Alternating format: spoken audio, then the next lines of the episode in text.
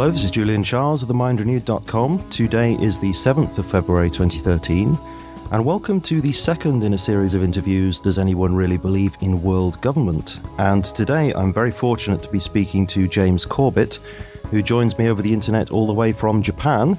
James Corbett is an alternative media investigative journalist and the creative genius behind the Corbett Report, which is, and I'm going to quote here, an independent, listener supported alternative news source operating on the principle of open source intelligence and providing podcasts, interviews, articles, and videos about breaking news and important issues all the way from 9 11 truth and false flag terror to the Big Brother police state, eugenics, geopolitics, and the central banking fraud and more. So, James, thank you very much indeed for coming on. Well, thank you for the opportunity, Julian. And let me say uh, on the air what I just said to you off the air that I was uh, I've been listening to uh, your pro- podcast for some time now for the last few weeks, and I uh, listened to your conversation with Dr. Stan, the first part of this series uh, earlier today, and I must say I was quite impressed with that conversation. So, um, so thank you again for for inviting me on. Well, that's very kind of you to come on. And I wanted to speak to you. Actually, I wanted, first of all, to thank you for all the work that you've done at the Corbett Report over the last five or six years, because I think that what you've achieved there is very, very impressive. And I know that you've been a great inspiration to many people, myself included. So, first, I just wanted to thank you for what you've done. But the main reason I wanted to speak with you is to ask you about your research into a matter which I guess in some ways could be seen as a thread that runs throughout your work. And that's the subject of the New World Order. And uh, I'm not going to attempt to define what that means because obviously I want to ask you about that in a moment. But before we get on to that, for people who don't know much about your work, could you say a little bit more about the Corbett Report, what kind of angle it's coming from, and um, what you mean by open source intelligence? Yes, of course. Well, the uh, Corbett Report is basically a multimedia website that puts together audio, video, and uh, articles uh, in text form on various subjects, as you say, everything from eugenics and geopolitics to science, philosophy, history, and uh, of course central banking and and uh, false flag terrorism. So it covers quite a range of subjects. But I think it is all united, as you say, by the concept of a new world order. And uh, it is based on the principle of open source intelligence. And open source intelligence, for those who don't know, is what the intelligence agencies out there today, at least, say openly and publicly that uh, is where most of the intelligence that they get actually comes from, which is to say, not from secret clandestine operations and not dropping spies behind enemy lines or anything of that sort. No, none of the James Bond type antics. That, in fact, the vast majority of the information information that they need is actually openly published and freely available to all through, in the old days, of course, uh, television, newspaper, those types of sources, but uh, increasingly, of course, on the internet. And there is such an incredible amount of information that is openly published on the internet that, uh, in fact, you need very little of these secret, clandestine, top secret classified uh, files. In fact, so much of it is, is openly available. So I'm simply uh, uh, applying that that principle in finding some of the, the best sources of information that I can and sharing that with my listeners and viewers. Mm-hmm. And that's the way I like to think of the Corbett Report, not as me telling people the definitive truth per se or handing it to them, but simply collecting various sources, putting my interpretation on it, and asking other people to, uh, inviting them to check that out for themselves. So that's the principle on which I operate. And uh, the Corbett Report has been functioning since 2007 now, and it's uh, still going strong and even growing. So I'm quite uh, blessed to be able to do this full time now. Yeah, it's great stuff. And what was it that first inspired you to get into this work in the first place? Because uh, before that, you were a teacher, weren't you, by profession? Indeed. In fact, for the first few years of the website, I was teaching even as I was doing the website. So it would uh, basically involve 20 hour days more often than not. Good heavens. But uh, luckily, I have uh, I've managed to do this full time now, so I can tone it down to 16 hour days. But, but yes, uh, I, I, was uh, teaching at the time when I started the Corbett Report. I suppose I could wax philosophical and, uh, and talk about how my entire life has prepared me for doing this. But really, in more concrete terms, I started the research for what became the Corbett Report website in about 2006, in the fall of 2006 specifically, when I moved into a new apartment here in Japan and it came with an internet connection for free. And it had been the first time in several years that I had the internet in my home. And so it was uh, in the course of daily internet surfing and discovering some of the new technologies that had developed online and new platforms, including YouTube and Google Video, that I was able to my heart's content start to look into all sorts of different information, documentaries, and things that I found interesting. Mm. And it was actually around that time of the fifth anniversary of 9 11 and I think, as a knock on effect of the fifth anniversary of 9 11 and some of the events that were taking place around there, and there was a, a, large conference that was organized in the United States that was televised on C SPAN that generated a lot of interest. And I believe Charlie Sheen was first going public with his doubts about 9 11 at that time, and that was generating a lot of publicity in the United States. And I think, as a knock on effect of that, there were a lot of people who were energized and motivated to put videos on YouTube about 9 11 truth. Mm-hmm. And so it was that I, at around that time started to encounter all sorts of related videos to the types of videos that I was watching about 9/11 truth. And that was really, I believe, the uh, the first entree I had to this world of research into what has roundly and widely been criticized or put to the side as conspiracy theorizing. But mm. uh, once I started to look into this information for myself and started to discover that, in fact, a lot of this is verifiable and there's definitely something to a lot of this information, that's when I really went down the rabbit hole, as we say, and uh, started the website not too long thereafter. Mm-hmm as you were saying earlier, my last interview was with uh, Dr. Stanley Monteith of Radio Liberty, and we talked about the various uh, secret societies in the push towards this new world order. Now, by that, he means the establishment of a one world government run by a controlling oligarchy. And we, of course, we talked about the usual suspects Council on Foreign Relations, Trilateral Commission, Bilderberg Group. Now, from a conventional historiographical point of view, the term New World Order tends to be seen as just something that's said by statesmen at dramatic moments in world history, you know, like World War One, World War Two, the fall of communism, just as a way of kind of expressing the, the hope that there will now be a new era of close cooperation, you know, between sovereign nation states. And that, that's all it means. It's not a world government or anything like that. So my question is, how do you understand the term New World Order in the way that you use it? And I mean the way, let's say, that you use it, because you use it with your book, Reportage, Essays on the New World Order. How do you mean it as you use it there? My forthcoming book, I should stress to the audience. Uh-huh. But yes, so you've broadly outlined the two main definitions for this term, and I don't think they're mutually exclusive or that we have to pick one or the other. I think they're both operative. I think it is both a term that is used in moments of great political upheaval by the political class, but it's also, I think, something that is used as a vision for a type of one world government system, which again sounds quite a bit more that there's more to it than what there really is. I mean, I, I think we can see that as just the the age old quest for empire, which has uh, dominated political dynasties since since really the rise of civilization, and I think we've seen that uh, all the way going back thousands of years and looking at the Caesars, etc. So I think it's just part of that same old idea that has uh, gripped would-be rulers of all sorts and stripes. But as I say, I think the term New World Order encompasses both meanings, and we can see some of interplay with that. For example, you mentioned that this is a phrase that is often used by the political class, and and for example, it was made popular once again in in the modern political era by George H. W. Bush back in the early 1990s when.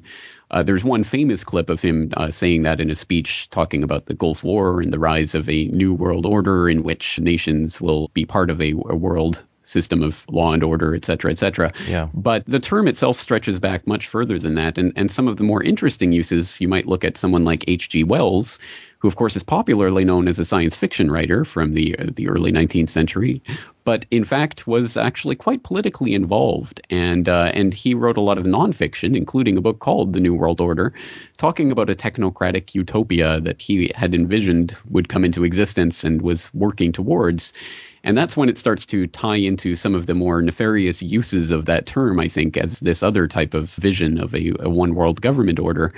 And it takes on different hues and inflections depending on who's using it in what context. But I think we can see a lot of the, even a lot of the political uses tend to have this idea that somehow this is going to be a, a, new world system which is going to encompass the entirety of the geopolitical realm in some way in some key way this is going to be some sort of upheaval and i think the real dream or quest of the people who are as Dr. Stanley Monteith outlined last time, uh, is are dreaming of that world government is really a new world order as a type of oligarchical rule of a very few elite. Mm. And whether or not everyone who employs this term is consciously aware of its entire context or is simply echoing a, a kind of political catchphrase is debatable and I think worth looking at on a case by case basis. But certainly, I think some of the uses by people like George H.W. Bush and uh, Henry Kissinger and uh, Zbigniew Brzezinski and others who are, I think, quite well aware of its use within certain circles and within some of those organizations outlined by Dr. Stanley Monteith last time. Uh, I think that has to be used in the full knowledge of that context. Yeah, oh, when taking that quote by George H.W. Bush there, I actually have it in front of me, so I will just read it. Out of these troubled times, our fifth objective, a new world order can emerge, a new era freer from the threat of terror, stronger in the pursuit of justice, and more secure in the quest for peace, an era in which the nations of the world, east and west, north and south, can prosper and live in harmony. I mean, it sounds really fluffy world peace, harmony, all that sort of thing. And then I found Webster Tarpley's view of that. And I've just got to quote Webster Tarpley because I just love his style. He says, the breathtaking collapse of the Soviets opened up megalomaniac vistas to the custodians of the imperial idea in London drawing rooms and English country houses. The practitioners of the great game of geopolitics were now enticed by the perspective of the single empire a worldwide imperium that would be a purely Anglo Saxon show, with the Russians and Chinese forced to knuckle under. Like the contemporaries of the Duke of Wellington in 1815, the imbecilic Anglo American think tankers and financiers contemplated the chimera of a new century of world domination. So that's how Webster Tarpley sees Bush using that term there in 1990. Do you agree with that analysis? Well, I think it certainly has to be taken within that context of the fall of the Soviet Empire and then the beginning of this new stage of concerted political action to bring about this Gulf War and the, the sort of united action that was taking place on that front at that time it, there certainly was the sense that this was a new era in international politics and one that was free of the old Cold War encumbrances and could embrace this new uh, idea of nations acting together in in something of the fulfillment of the ideas of the United Nations, etc. So I think on the lo- back of that, those kind of lofty aspirations, it was quite easy to float a phrase like New World Order and to have it seem like a benign entity. But again, that comes from I think an ignorance of the phrase and its use uh, by various political actors in, in various different political eras that I think, again, does have that implication or, or connotation that this is a quest towards a world government of some sort, whether or not it's actually called that or whether it's called a, a, system of law that's followed by nations or whatever other type of fluffy rhetoric is put on it, I think it, it ultimately amounts to that. Yes, that brings up the question, of course, of whose law. I mean, the system of law sounds fine, but it depends who's actually writing the laws. and how, how they're being enforced. Indeed. I'd like to ask you about uh, some of the other less well known groups that you mention in a recent article, because I've just been speaking, of course, to Dr. Stanley Monteith about those three groups that I mentioned earlier. But in your article, Rings Within Rings How Secret Societies Direct World Politics, you mention some less well known groups like the Royal Institution of International Affairs, Chatham House, which is a, another name for that same organisation, and the Canadian Council of Chief Executives, also Common Purpose UK. Could you tell us something about those other groups and how they fit into the picture? Well, basically, this is a uh, for a series of reports that I'm doing right now for BoilingFrogsPost.com, the website of FBI whistleblower Sibel Edmonds. And the, the purpose of this series of reports is to try to shine a light on some of the other organizations of influence that I think are working in concert, or at least certain elements of these organizations are working in concert with the more well-known groups like the CFR, the Trilateral Commission, the Bilderberg, and ones that have been explored, I think, to a greater extent in the alternative media. I think it's important to understand that there are many of such organizations, and certainly not all of them are secret societies. I think in the way that most people would think of a secret society as a uh, as an organization of mm. of uh, shadowy men in, meeting in back rooms and uh, chanting uh, seances or, or whatever it is that people have the image of a secret society. A lot of these organizations are, are quite public and uh, work and function quite publicly and above board to a large extent. And it's really a question, I think, of how this how we can slot these organizations into a bigger picture of political control and, and influence in the modern era. And I don't think it's as simple as to say that this group or that group necessarily controls world affairs, but that there are certain actors within these various groups that work in concert based on a shared ideology towards goals which are more or less held in common, even if sometimes there may be disputes about how best to implement those ideas. And I want to somewhat complicate the notions that I think can be simplified sometimes in the alternative media that there are these one or two or three groups that we should focus all our attention on. To the contrary, I think there are many, many different groups, and I'm just trying to shine a light on some of them. And uh, and I think one of the particularly important ones is the the Royal Institute of International Affairs, aka Chatham House which is one of the the organizations that I think is at the root of a lot of other organizations around the world.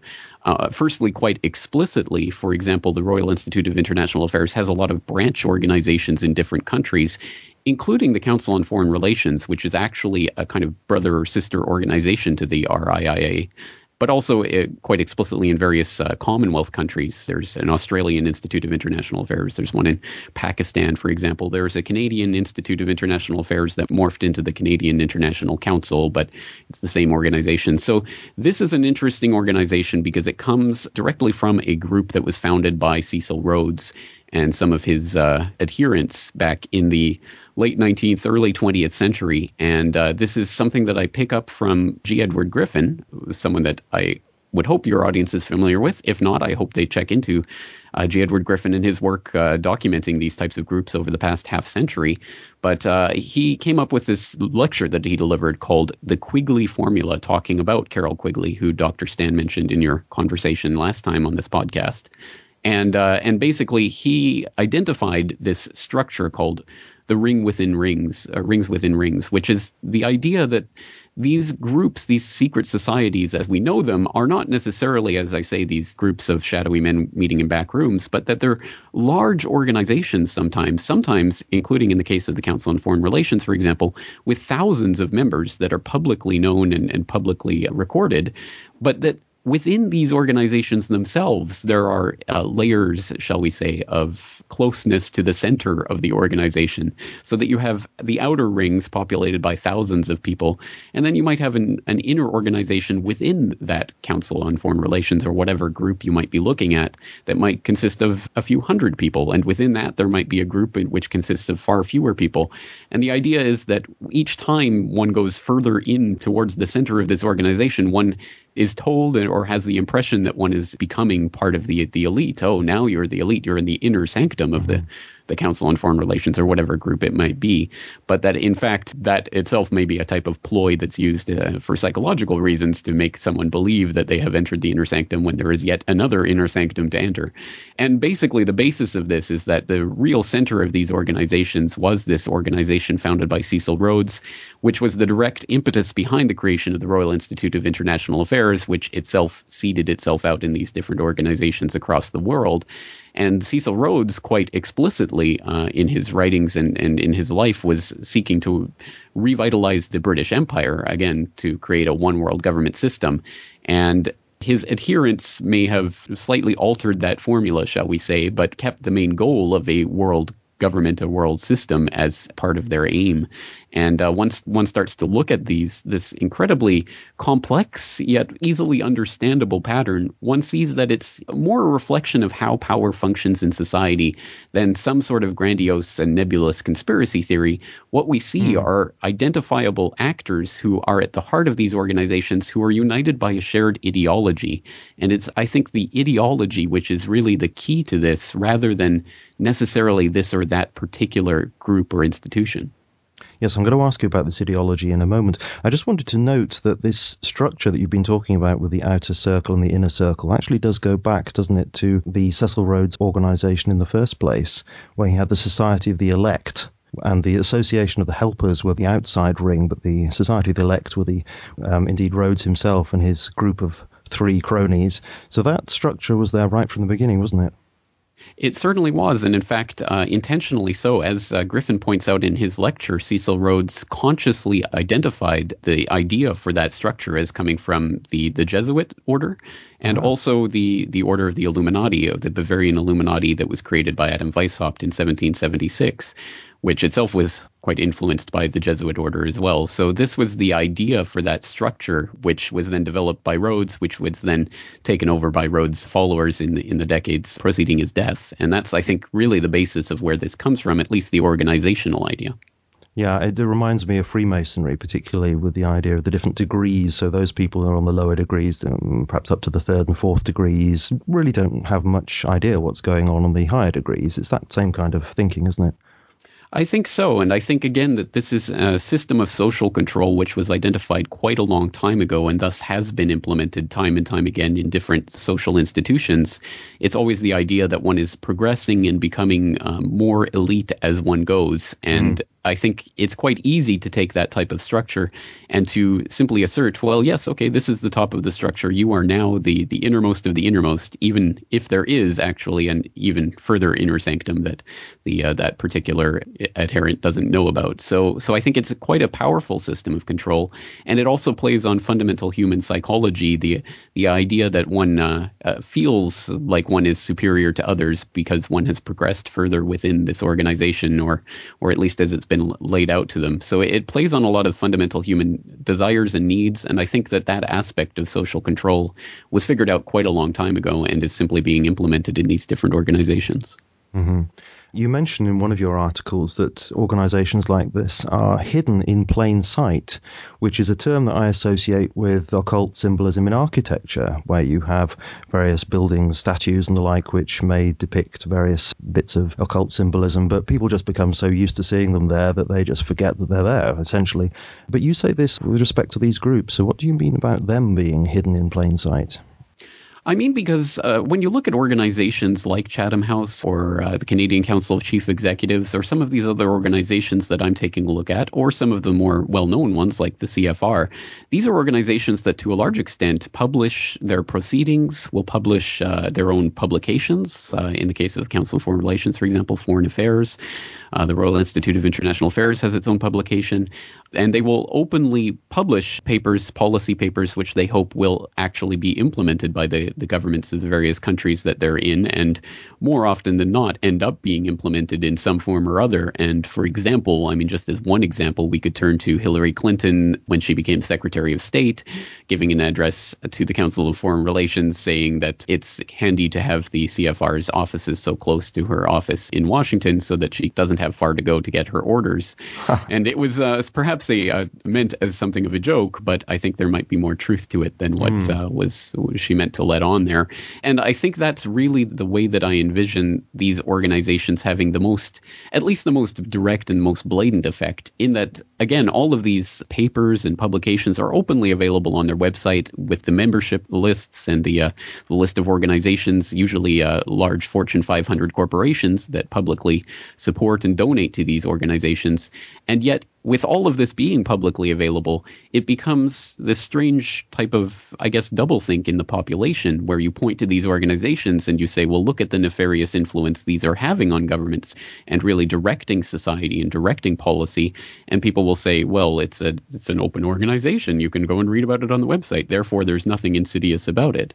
And so I think it is it is that system mm-hmm. whereby people aren't really motivated to take a look at it because it is public. And I think that's another interesting aspect to quote unquote secret societies is that there's always something of an allure to the idea of an organization that's keeping itself secret and mysterious but if an organization acts in the public light and makes its documents publicly available, suddenly it becomes uninteresting. So there's a lot of different ways that that can be played on, one of which I think, in fact, is an organization like WikiLeaks, where if you were simply to publish a lot of the, the diplomatic cables, for example, of, of Washington, you would recognize it for government propaganda. But if you would leak certain cables and make it seem like it's information that wasn't supposed to get to the public, suddenly it becomes more interesting. And I think we've seen that as a political tactic for decades and decades and decades of information being selectively leaked to the press and it becoming a news story because it has been leaked. And I think we can see that same idea working within these types of organizations that in order to make it seem bland and uninteresting, all they have to do is openly acknowledge their group and what it's doing and publish its uh, the details of their papers etc and suddenly a lot of people will simply not be interested in reading it because it just seems like work at that point it's interesting that Dr. Stan uh, last time was saying that something of the opposite of that is true with Bilderberg in the sense that that is kept very, very secret. And that draws a lot of attention to Bilderberg, but he was saying that he thinks that most of the game is not being played there, but with the Trilateral Commission, in his opinion. I understood his his argument there, and I'm not going to argue against that per se. I think that really Bilderberg, in fact, is a case in point in this. I think at the time when it was a hidden organization, truly 99.9% of the population never even heard of it.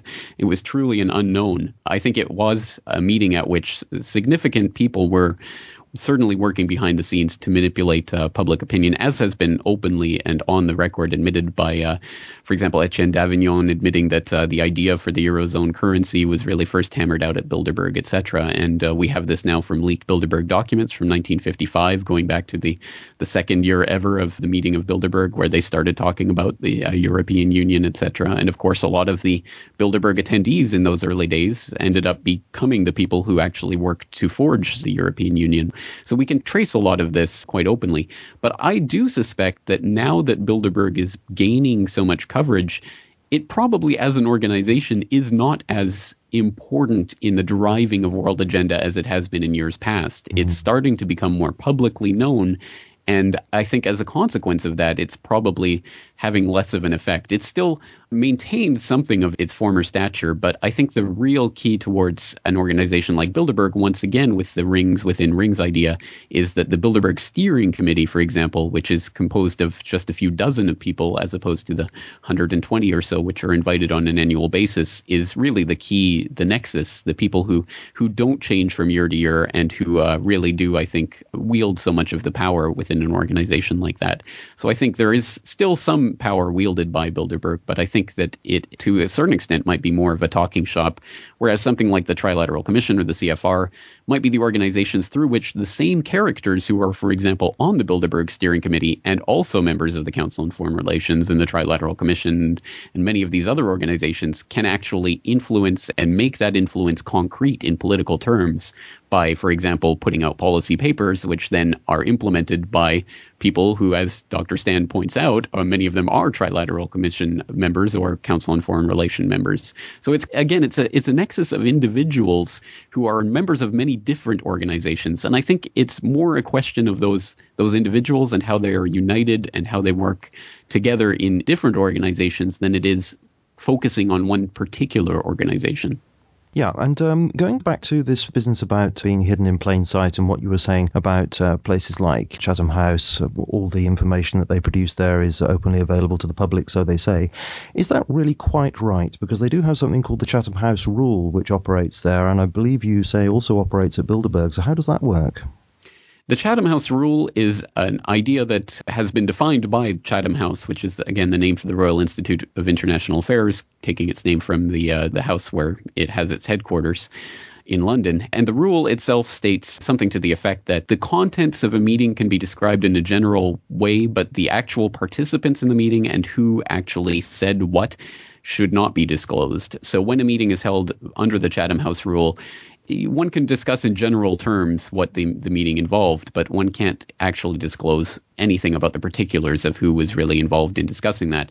The idea, of course, is that this fosters a more open type of dialogue than would be possible if this were taking place completely in the open, because, of course, certain of the attendees of these types of very important meetings wouldn't want these types of ideas to be associated with themselves necessarily, because, again, people can discuss more things more freely in that type of context. So that's the cover that's given to it, and that certainly applies to a lot of the meetings of the Chatham House, obviously, of the Royal Institute of International Affairs, Bilderberg, mm-hmm. groups like Common Purpose, even, which is an interesting charitable organization that started off in the UK. There is a Common Purpose International, which provides leadership training seminars for uh, people of all different sorts of walks of life. And certainly its founder has some interesting connections to some other organizations, uh, including think tanks like Demos, which is another interesting organization I suggest people look into. But long and short is Common Purpose itself also follows Chatham House rules in many of its meetings.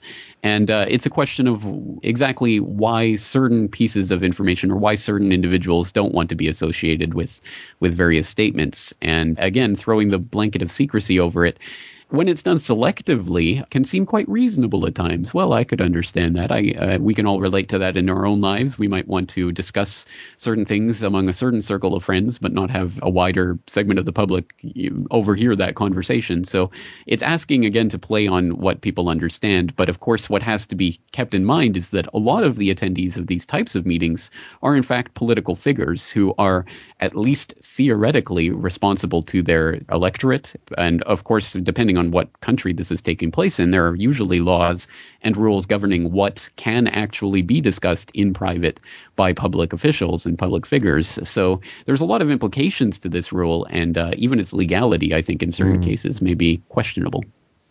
And you mentioned earlier about this ideology which unites uh, many of these groups, and that is uh, the ideology of collectivism, which you mentioned in your article. And that comes from the work of G. Edward Griffin. I believe it was your interview with him where he brought up that issue. Can you um, explain how this collectivist ideology works? Because it has this power to unite, or rather transcend, what people normally think of as the left and right in politics. So, how does that work within the New World Order? Well, collectivism, quite broadly defined, is, is a political philosophy that states that individual rights and freedoms, at least to a certain extent, should be subsumed to that of the group or the collective. And I think that this is based on an ethical justification that comes from a, a philosophy uh, of utilitarianism, which is the idea that many people might have heard the greatest mm. good for the greatest number. And this is a, a moral axiom that was developed in the 19th century by people like John Stuart Mill. And it sounds quite reasonable, I think, at first glance, something like that, that, oh, well, it's maximizing happiness for the greatest number of people. And, and in that aim, of course, we have to subjugate some of our own personal freedoms to achieve that aim, but it's for the best of society. And I think we're instilled from a young age in the society that we're growing up to be predisposed towards both that ethical justification and its political implications and its political implications are interesting. It, of course, is perhaps most readily identifiable in some of the the more extreme political philosophies that developed, uh, perhaps most remarkably, in the early 20th century when we're talking about the development of radical socialism and uh, national socialism, aka fascism, in uh, hmm. the 1920s and 30s in places like Italy and Germany. I think that's where collectivism was perhaps most blatantly apparent, where the idea was that we had to have these centralized authorities of one sort or another that would look after the society as a whole and would determine what is the greatest good for the greatest number and how to implement it.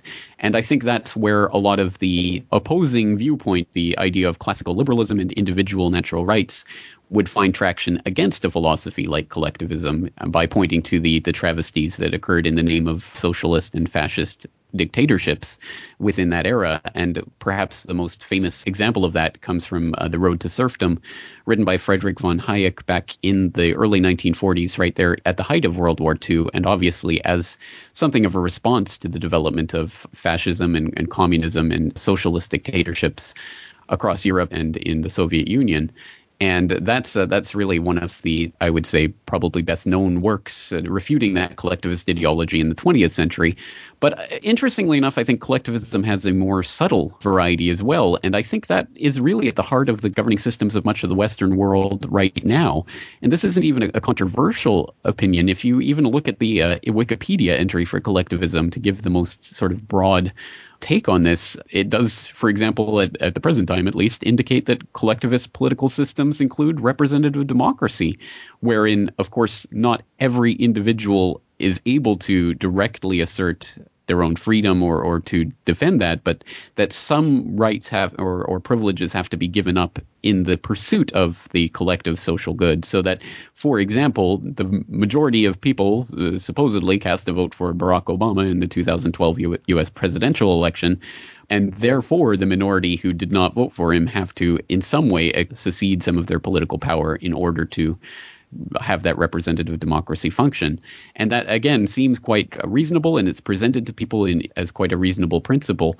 But it should be seen, I think, in the development of political philosophy as a very radical philosophy because it flies in the face of what had been, what seemed to be a progression, a development that was taking place in political philosophy that began to coalesce in figures like John Locke and uh, was then taken up by the figures of the U.S., uh, the American Revolutionary era, including perhaps most famously people like Thomas Jefferson, which was the idea of natural rights. And of course, this was reflected in, in documents like the Declaration of Independence as inalienable human rights that cannot be uh, infringed upon because they're bestowed by a creator, in the words of Thomas Jefferson. But whatever formulation that's used in, this was an idea that seemed to be at the heart of really so much of Enlightenment thinking and, and seemed to be a progression from the idea of feudal uh, medieval peasant society, where basically there were there were a few chosen to be the rulers of the, the world by God Himself, and the rest were chosen to be peasants living on you know at the will at the pleasure of the royal elite. Mm-hmm. And and as a development from that, there was this idea: no, in fact, there are natural human individual rights which are bestowed upon us by nature of being human beings, and nothing else. They do not come from governments. They're not instituted by human authority. They come from divine authority or or whatever formulation people want to use for that. And that's exactly, I think, where, for example, we can indicate at least the rhetoric that surrounded something like the, the American Revolution. So the collectivist idea directly subsumes that, directly overturns that by saying, well, actually, as a matter of fact, there are things that can be taken away from individuals based on this need for the greater good, for the greater number. And I think these two ideas are in something of an ideological warfare. And this relates back to what we've been talking about because I think this is, at the very least, it's a nice way of cloaking and masking the oligarchical intentions of the people behind some of these groups. I think a lot of the people who do the work for these few who are within the inner, inner sanctum, the inner, inner ring of these groups, do believe in this, but I think the people who are at the very core of the system, whether or not they actually believe the the type of woolly rhetoric around this collectivist philosophy, or whether they're simply interested in their own power, I would tend to assume it's the latter rather than the former. It does seem to be a perfect tool for control because it's the elite who, in the end, decide what's good for the collective. That's exactly the point. So the the idea of collectivism is that there needs to be some sort of central authority in order to determine what the greatest good for the greatest number is. And this of course is interpreted in different ways and different people make different arguments for different styles of subsuming that individual freedom for the greater good, but it always tends to end up in the same place when we look at some of the disasters, for example of Nazism or Bolshevism which became Soviet uh, Stalinism, really. I mean, uh, eventually. And uh, we can see this indicated, for example, as I say, in the works of, uh, of Hayek and The Road to Serfdom, where, for example, he wrote, quote, individual freedom cannot be reconciled with the supremacy of one single purpose to which the whole of society is permanently subordinated. And uh, writing in the Second World War, he gives the example to a limited extent, we ourselves experience this fact in wartime when subordination of almost everything to the immediate and pressing need is the price at which we preserve our freedom in the long run. The fashionable phrases about doing for the purposes of peace what we have learned to do for the purposes of war are completely misleading, for it is sensible temporarily to sacrifice freedom in order to make it more secure in the future, but it is quite a different thing to sacrifice a liberty permanently in the interests of a planned economy. And uh, this, I think, touches on one of the, the fundamental underlying points of the collectivist ideology, which is this constant need for some sort of idea of a threat from the outside or some sort of threat that needs to be faced, which therefore justifies the taking away of liberties and freedoms of natural rights for, again, the preservation of that collective good as defined by the people who are in control of the system. So, as you say, I think this is a very convenient tool of control for people who find ways of putting themselves in power, eh, in the seats of power from which they can pretend to be the mouthpiece for that collective good and to speak for the collective will. And that brings me neatly to this question about the war on terror as a threat that is possibly being manipulated in the ways that you've just been discussing. So, what I'm wondering is whether you consider this war on terror, the connected US NATO actions in the Middle East, North Africa, as being, um, well, not really as it's presented by the mainstream Western media, but as moves really on a wider chessboard in the game against rival superpowers like China and Russia. So, do you agree with that assessment? The war on terror is essentially bogus. And if so, do you see that game as being ultimately orchestrated by groups like those we've been discussing? Well, I, I think there can be no doubt that the, the war on terror, as it's been presented to us, is really just part of a, a larger historical context that makes it quite apparent that this is not about an actual war that's being fought so much as a struggle for control. And this has been identified in previous eras as the strategy of tension, which is a psychological warfare tactic which creates some sort of chaos or destabilization or actually creates terror in order to justify another group coming in to protect people from the terror. It's in fact one of the oldest kind of ruses that one could imagine. It's uh, something that has been admittedly used by the NATO powers. For example, perhaps most startlingly in Operation Gladio, mm-hmm. which I've been outlining in some of my recent uh, podcast episodes and interviews, and which I plan to do more work on in the near future. Again, this is a, uh, a declassified and fully admitted operation that stemmed from a NATO plan, which itself was an outgrowth of strategic services, aka the CIA, back in the World War II era. But uh, the NATO operation involved arming and equipping right wing nationalist organizations to act as a potential bulwark against Soviet invasion and occupation of Western Europe. And uh, somehow or other, this uh, operation ended up becoming operable, even though, of course, the Soviets never did invade. But suddenly there were terror attacks taking place, perhaps most notably in Italy, and most that's the area that's been most studied. And these terror attacks were, in fact, created and funded and, and brought into existence by these groups that were part of these NATO stay behind operations. And it was part of a strategy to blame these terror attacks on left wing organizations in order to crack down on those left wing organizations in various countries. This is called the strategy of terror. And when we start to take a look at the current war on terror within that idea, that rubric, we start to see that it fits very much into that historical context.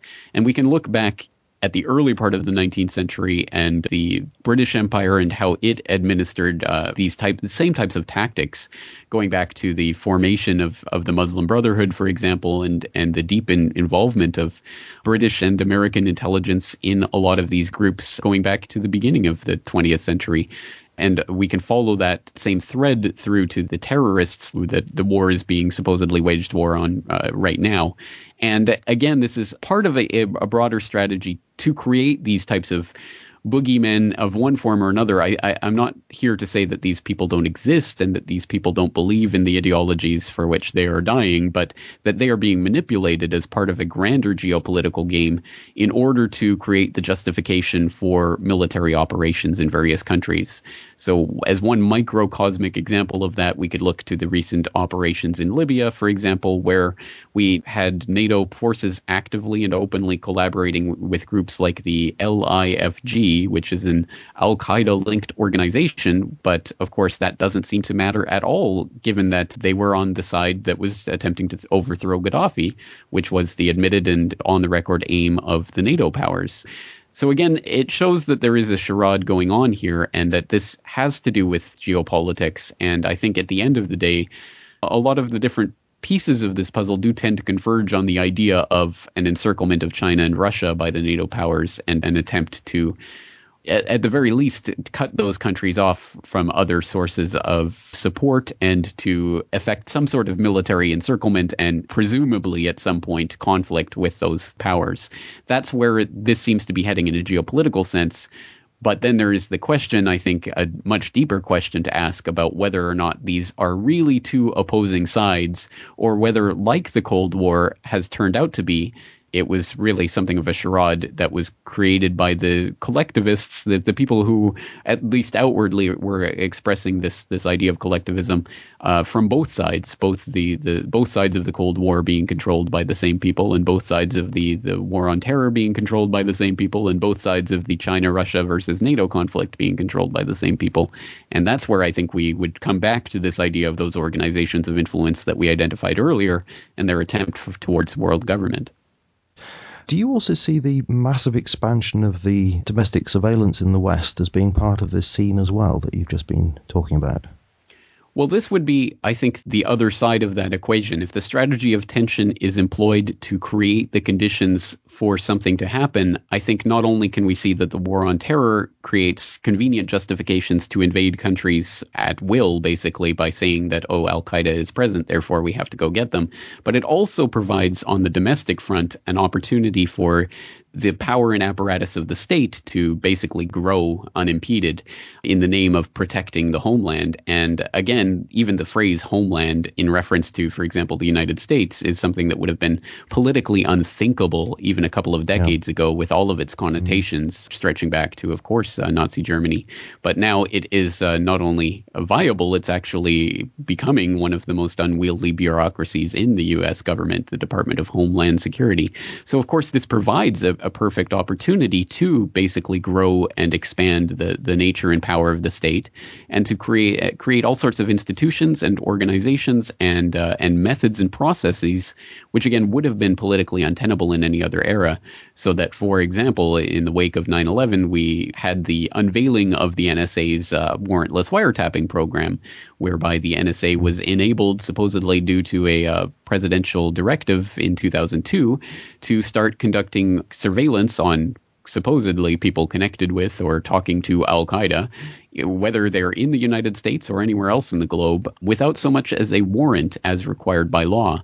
And uh, why even that this was needed, really, for them to step around such things as the FISA court, the Foreign Intelligence Surveillance Court, which was admitted for long periods of time to be a, a, rubber stamp for the American government. It almost never in its entire history ever denied a warrant to the government when it presented information. But the fact that they felt the need to step around this shows that this is part of a larger power grab. And that's just one aspect of this police state surveillance grid that's going on in, into place right now and is becoming formalized but it shows how, at the very least, the war on terror provides a nice pretext for the, the establishment of a, a type of surveillance grid that would have seemed almost unthinkable in any other era.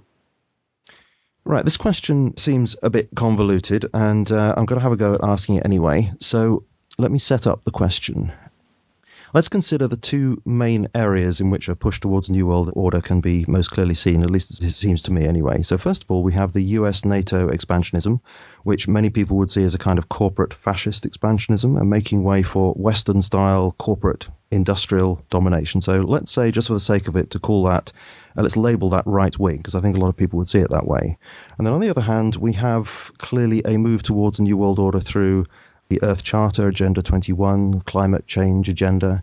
I know that's the case because Lord Monckton made it very clear at one of the UN climate change conferences that the world government was in view there. I think it appeared in one of the draft treaties. And these, it's often claimed, have to do with the destruction of industrial nations, the redistribution of wealth between nations, as it says in the Earth Charter. So we could label that as a kind of left wing, say a globalist kind of left wing. So the question is here do these ultimately represent different elites behind these moves? Or could we be seeing a kind of 21st century manifestation of what Antony Sutton believed was happening in the 20th century, which you were referring to, I think, a few minutes ago, that the same inner circle of collectivists were behind the financing of both Nazi Germany and Communist Russia. Do we have, in the modern era, a kind of globalist right wing and a globalist left wing, both ultimately being manipulated by the same elite? I would say so, but it's not necessarily as definitive as that. I think there may be overlap between various factions of what is, again, a group of individuals who are united by an ideology, the ideology being ultimately, I think, the establishment of that world government. But there are different paths towards the establishment of that world government. So this might be easiest to, I think, exemplify in a specific example. So, for example, within the United States political context, you have people like, for example, Henry Kissinger, who has traditionally been associated with the right side of the left right political spectrum. He's served many Republican administrations, and he represents, I think, broadly speaking, that. Uh, I suppose the global domination by force type of idea of the NATO US expansionism, et cetera, that path towards some sort of world world order at the end of a barrel of a gun. Broadly speaking, I, I wouldn't want to simplify it to that degree, but I think that broadly we could say that that's the side of the argument that someone like uh, Henry Kissinger would come on. Another person who I think would be the mirror image of that and coming from more of the left side of that spectrum would be someone like Zbigniew Brzezinski, who again has had enormous influence, certainly a, a number number of Democratic administrations, most notably in the Jimmy Carter administration, where he was national security advisor. And I would say that his uh, strategy might represent a more palatable idea of world governance, governance and world dominance by uh, the left side of that political spectrum, whereby it's not necessarily direct confrontation and bombing countries to smithereens directly, but more like playing different sides off against each other from a distance and being sort of the the innocent bystander on the side. Yeah. And uh, and and I think that's one example of how there can be two different aspects, two different ideas, two different frameworks for accomplishing the same thing. And I don't necessarily believe that someone like Kissinger and, and Brzezinski are mortal enemies. I think they're connected by a number of organizations to which they both belong. For example, Henry Kissinger, part of that Bilderberg steering committee, and Zbigniew Brzezinski, a former Bilderberg attendee. So again, they are connected to some of these organizations, but that doesn't necessarily mean that they have the same idea of how to arrive at the world order, or even necessarily that they have the exact same idea of what that world order would look like or who would be involved in it. But at the end of the day, I think, of course, they have more in common uh, with each other than they would with with you or I or most of the people listening to this podcast, for example. So I think that we can look at it in those terms. It's not necessarily that these are the same people in the sense that they are identical. It's not necessarily that they are mortally opposed to each other. It's more, I would say, that they have a similar aim, but they have different methods for getting there. And I think that each side of that fight, assuming there are only two sides, there might be a number of different factions, but each side in that struggle wants to become the dominant one that will use their way to get to proceed forward. And in some ways, I think you could make the argument that at the very least, that sort of right wing idea of the, the expansionist philosophy and the left wing idea of the UN Earth Charter, the climate change agenda, all of that need each other in order to become even more effective. When you can have two sides that play off against each other and seem like the only two options that are possible, it's easier to steer people into that debate in a way that they don't even understand they're choosing sides in a false choice that's been presented to them. So they it can make it look like that there are actually two different agendas on the table when in fact at the end of the day they lead towards the same idea. So, do we really have the picture here of a kind of convergence of various groups and individuals, all of whom just happen to believe that some sort of world government is a necessity, a kind of desirable goal for history? Is that essentially what we're looking at? I think that that's, again, it's hard to psychologize, I think, these people. I think there are different motivations behind different people who are involved at different levels, who have different understandings, who might be involved for different reasons in different groups. Again, I think there's a tendency to want to simplify this to a, a simple black or white, or to say that there is yeah. this or that phenomenon taking place, when I think there are a number of different things that converge. And I think there are as many different reasons for different people to be involved at the various levels of this vast sprawling organization or organizations as there are people themselves. I think everyone has their own parts to play in this. And obviously, the easiest way to describe this to the vast majority of people is to appeal to their sense of, oh, this is about greed. And people are looking for personal enrichment of finances, for example. They want to be the ones controlling the purse strings.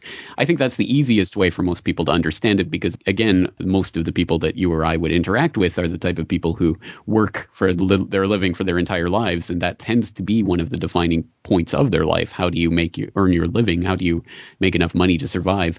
Although I think that that's too much of a, a reductionist uh, idea for this philosophy that's driving at least the people who are, I think, in the core of this rings within rings structure, because I think those people are, are well beyond the, the need to provide for the physical Absolutely, or material yeah. safety of their family or even the wildest dreams of avarice. I think we're talking about the point where money doesn't even have meaning, I think, at that level of society because these are the people who actually control the central banks that actually create the money itself. So money isn't the object for these people. I think it has to be seen in terms of, at the very least, just a lust for power and control. And I think that might be explained by recourse, for example, to psychopathy.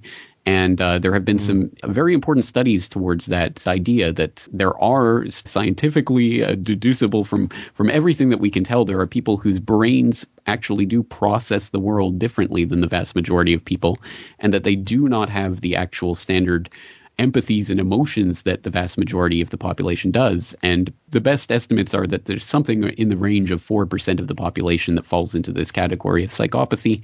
And it, I think it at least provides one interpretive framework that it tends to be these types of people who fall into the positions where that, who are literally willing to uh, supersede any normal, what we would consider normal bounds of ethics in the pursuit of power over other human beings.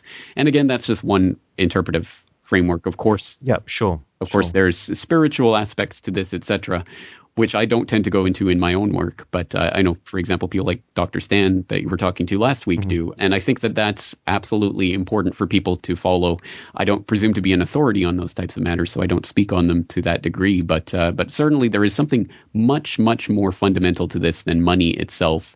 And I think this also ties into one of the other driving parts of this whole agenda, which is the idea of eugenics. And I think there is a certain lust to maintain a certain bloodline or certain bloodlines. I think that's very much a part of this agenda.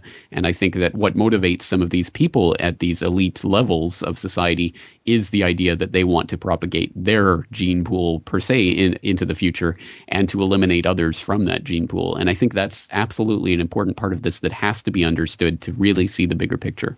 And curiously, with that, from their perspective, that could be seen as a, a, purely good thing because obviously, if they are the superior ones, then that's going to be the best thing for the world if they're in control.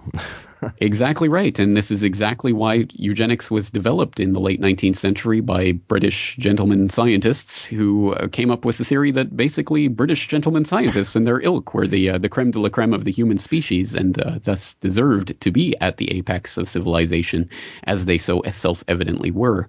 And it's, a, of course, a thoroughly uh, not only a racist ideology, but a total pseudoscience. It is quackery on so many levels and has been I think, disproven on so many different levels, scientifically speaking, even. But unfortunately, eugenics still persists to the current day under different guises. And I think that's where we can identify, for example, a lot of the, the motivation behind the United Nations and a lot of its operations and behind the climate change agenda and uh, many of the other aspects of this is a real lust to depopulate the majority of the planet. And I think that that is another key part of this agenda, which unites a lot of people on different sides, different factions of this uh, New World Order quest. I think another thing that unites a lot of these people is this drive towards a uh, a smaller humanity that would be, I suppose, manageable in the sense that they, I think, ultimately want to bring in, which is a sense of a totalitarianism that goes far beyond anything that's been seen before in history. I think that a, lot of people dismissively say the New World Order is just the same old world order, but I, I think we are on the cusp of a scientific revolution that enables a type of tyranny the likes of which could never have been dreamt before in human history, to the point where we are getting to the point where we can actually engineer the species, the human species, at the genetic level. And I think when we start taking that into account as part of the game plan for this New World Order system, it becomes something of absolutely the utmost importance, not just to ourselves or to our loved ones or even to humanity as a whole as it exists right now, but for the future of the human species, which is why I think it's so important for people to inform themselves about this and to really start engaging with this information and coming to their own conclusions. Again, I'm not here to provide the definitive answers that people must adhere to. I'm simply here to provide information as I've found it and, and some of the sources that I find useful. Well, paradoxically, you're talking about this sort of technological nightmare which seems to be dawning, brings me to a question which is to uh, ask us to close on a positive note. because what I want to do is to ask you how we can resist this New World Order. And if you will allow me just for a moment to employ a bit of biblical imagery, in your podcasts, you say that we shouldn't fight the beast, that is, physically fight, because if we do that, we're just giving the beast greater justification to strike back at us. Uh, neither should we just protest to the beast to bring about change, because that just serves further to legitimize the beast, but rather we should stop feeding the beast. And that's something that we have in our power to do. So, can you explain what that power is? Well, I'm intrigued by the the idea that we've been given false templates to follow in terms of solving our problems or of fighting enemies. And I think part of this false template that we've been provided through so much social conditioning and, and the media that we consume, etc., is this idea that we must find the heart of the organization, we must find the head of this organization, we must somehow kill that person or that group or whatever it is, eliminate that, and everything will magically turn to the better. And I think that that is a false template that we've been given, and and one only has to think in broad terms that pretty much every science fiction dystopia you've ever seen. And in the end, if it turns out positively, it's only because they have managed to decapitate the head of the beast in, in whatever way it is, um, whether it be The Lord of the Rings or Tron or any any of these types of movies or, or things that you can think of. The idea is you kill the, the head bad guy and everything turns magically into peaceful utopia. And I think that that is fundamentally completely the wrong way to look at it because I don't think that at the end of the day that the particular individuals who may or may not be the ones holding the ultimate ring of power at this particular moment are irreplaceable. On the contrary, there are many, many people who would be so chomping at the bit to get into that position of power should that old guard be swept away for whatever reason. And I think it has to be something that is a more fundamental revolution, not of overthrowing a specific instantiation of this idea, but overthrowing the idea altogether. And that can only come, I think, from the building up of an alternative system to which people want to actually apply themselves rather than attempting to simply have some wage some sort of heroic war that will solve everything once and for all. I think we have to actually just detach ourselves from this system that we've been woven into. And unfortunately, that's probably as difficult to do as that analogy would make it sound because we are so woven into a fabric of society that it is difficult to imagine really extrapolating ourselves from all of these processes that rely for so many of our daily needs on these vast, overwhelming corporate infrastructures that tie into these various organizations that themselves pull the strings of various governmental institutions. It's such a vast and un- unwieldy system that it can seem quite overwhelming at times. How can a single individual affect this?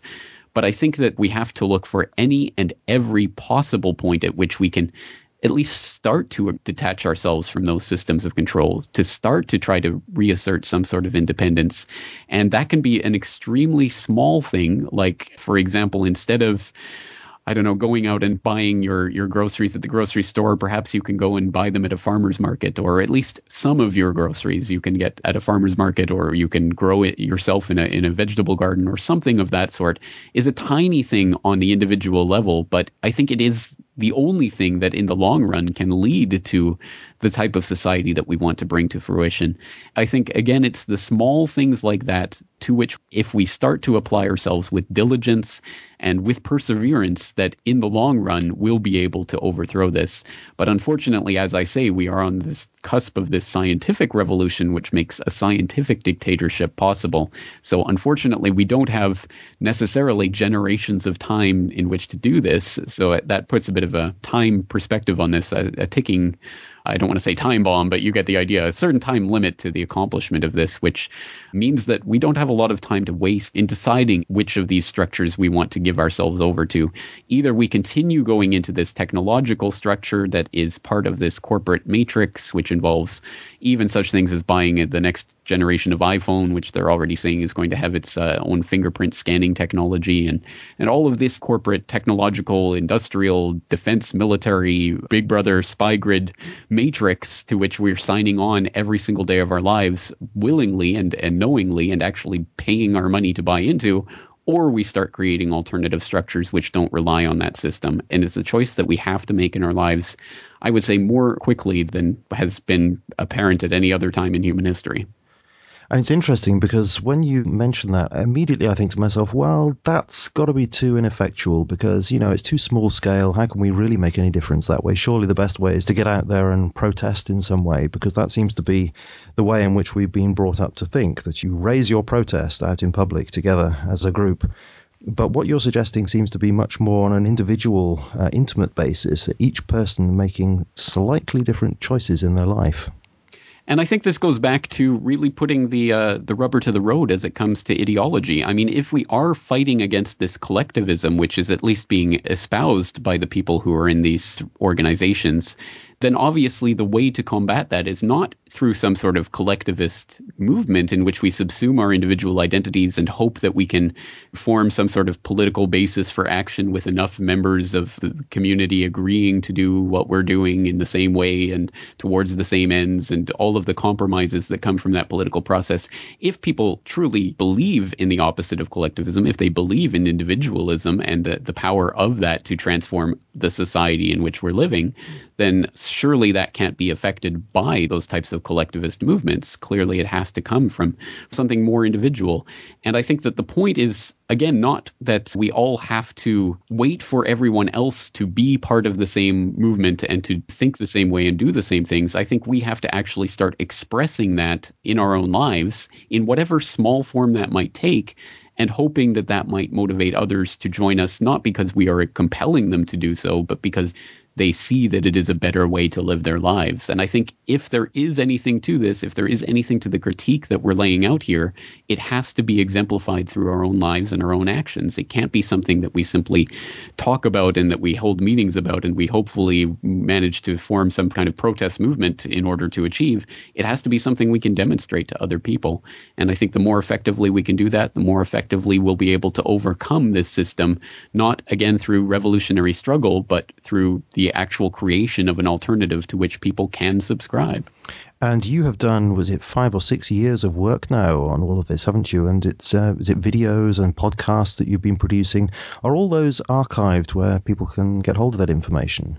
They surely are. They are available for free download on corbettreport.com, which itself, again, is commercial free. So I try to make this information as freely and broadly available as possible. And I encourage people to take that information, download it, eh, consume it. And hopefully, if it does have an effect, if you do find it to be effective, then hopefully spreading it to others in whatever way you can to try to get them thinking about this information. And again, I don't want to present myself as the authority or the person telling people what to do. I'm simply simply offering ideas. And to a large extent, I think that the Corbett Report is a an archive of my own development of my own philosophy and thinking on these matters. And I think I've changed quite a bit from the early days of the Corbett Report in terms of my political philosophy and outlook. But hopefully, that's something that people can look in on from the outside and gain a perspective on, at the very least, how I've developed in my thinking and what kinds of sources I've used to do that. And again, hopefully, I have faith that ultimately the, this type of example will, at the very least, spur others into thinking about these issues and seeing how best they can confront them and do something about it in their own life. And that's really the most I could ask for out of this work. And you have other websites too, don't you? you? I don't know whether you still have climategate.tv. I looked at that for a while, but I haven't looked at it for probably several months. Does that still exist? That it was discontinued, but all of the original reporting that I did for that was also mirrored on the Corbett report, so that has been preserved. But uh, yes, that was discontinued. But I am actually planning, hoping to launch a new video series in the near future that will kind of continue the spirit of that ClimateGate website. Certainly, I also have FukushimaUpdate.com, keeping an eye on the situation in Fukushima, Japan. And also, I have reportagebook.com, which currently is an empty website, but will be populated when the book is available, which will be any decade now, I'm sure. I was going to say, I think you've been saying that for a couple of years now, haven't you? Uh, at least three. So uh, I better get on that. How much of the book has actually been created? I would say the majority of it. It's um, now in the process where I'm going through the first drafts and uh, double checking the information, adding information, sourcing the information, making sure I have everything, which is the tedious and time consuming part. And it's very difficult to balance my daily duties with that kind of extra additional mm. duty. So I really do hope that I will get the time to do that. And I might actually have a bit of enforced time to do those types of quiet activities in the near future as I'm about to welcome the first member into our family here, my wife and I are about to have our first child, which I imagine will greatly change the way that I'm able to create podcasts, etc., but might open up some time to do things like working on the book. Well, congratulations, and uh, it certainly will change your life. There's no doubt about that. It certainly changed my life. All I can say is I'm looking forward to it absolutely unequivocally. I think it's uh, just the most exciting thing that's ever happened to me in my personal life, and I'm I'm just so excited for it. So I'm I'm very much looking forward to it. But I'm under no illusions that I'll be able to continue my work in the same way that I'm doing it at the moment. Anyway, you'll have to do it between changing. Well, as we say here in the UK, nappies. I'm afraid.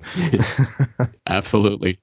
Well, James, it's been great to have you on. Thanks ever so much for sparing the time to come on the Mind Renewed. I've been listening to you, I guess it was since uh, early 2009, something like that. So it's a great privilege to have had you on the podcast. Thanks very much. Well, thank you again for the opportunity. And I'd like to mirror this on my own website. So for my listeners who might be encountering you for the first time, perhaps you can tell us about the Mind Renewed this is a project which, and I have to say that uh, you have been some influence on that, as I've already indicated, and other researchers like Dr. Stan, and um, actually other Christian thinkers in the past, like Francis Schaeffer, who's a Presbyterian minister who had a lot to say about analysing where we'd come to really in the modern world.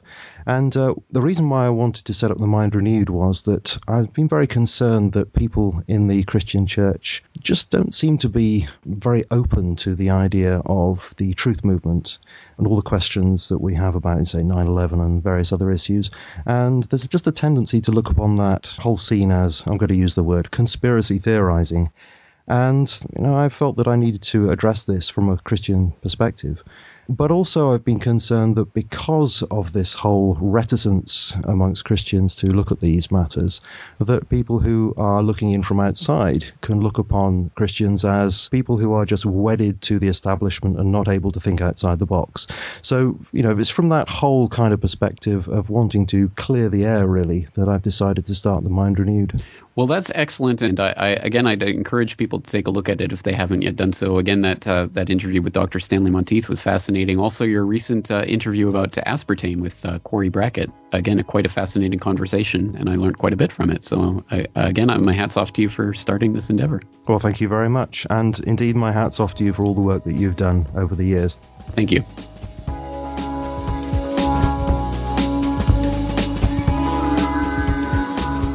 Well, I very much hope you enjoyed listening to my interview with James Corbett.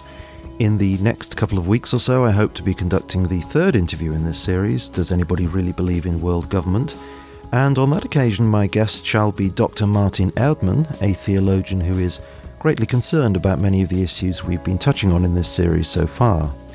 And again, if I may, I'd just like to ask if any of you use iTunes to catch your podcasts, I would be very grateful if you would consider subscribing to The Mind Renewed within the iTunes store, because I'm told that it is the number of subscriptions that a podcast has that determines how much exposure it gets through iTunes. Comments may also count, so thank you to those of you who've already written a comment, and especially to uh, whoever it was who wrote a comment in the last week. Thanks very much. It's wonderful, certainly, to see some feedback this end because otherwise, of course, it's silence this end. So, if you found this or any of the other podcasts a positive experience in some way and you feel that others might enjoy them or benefit from them too, then please do subscribe within iTunes and perhaps even leave a comment. So, once again, I thank you for spending this time with me whenever and wherever you happen to be. You have been listening to The Mind Renewed with me, Julian Charles, and my guest, James Corbett, and I very much look forward to speaking to you again in the near future.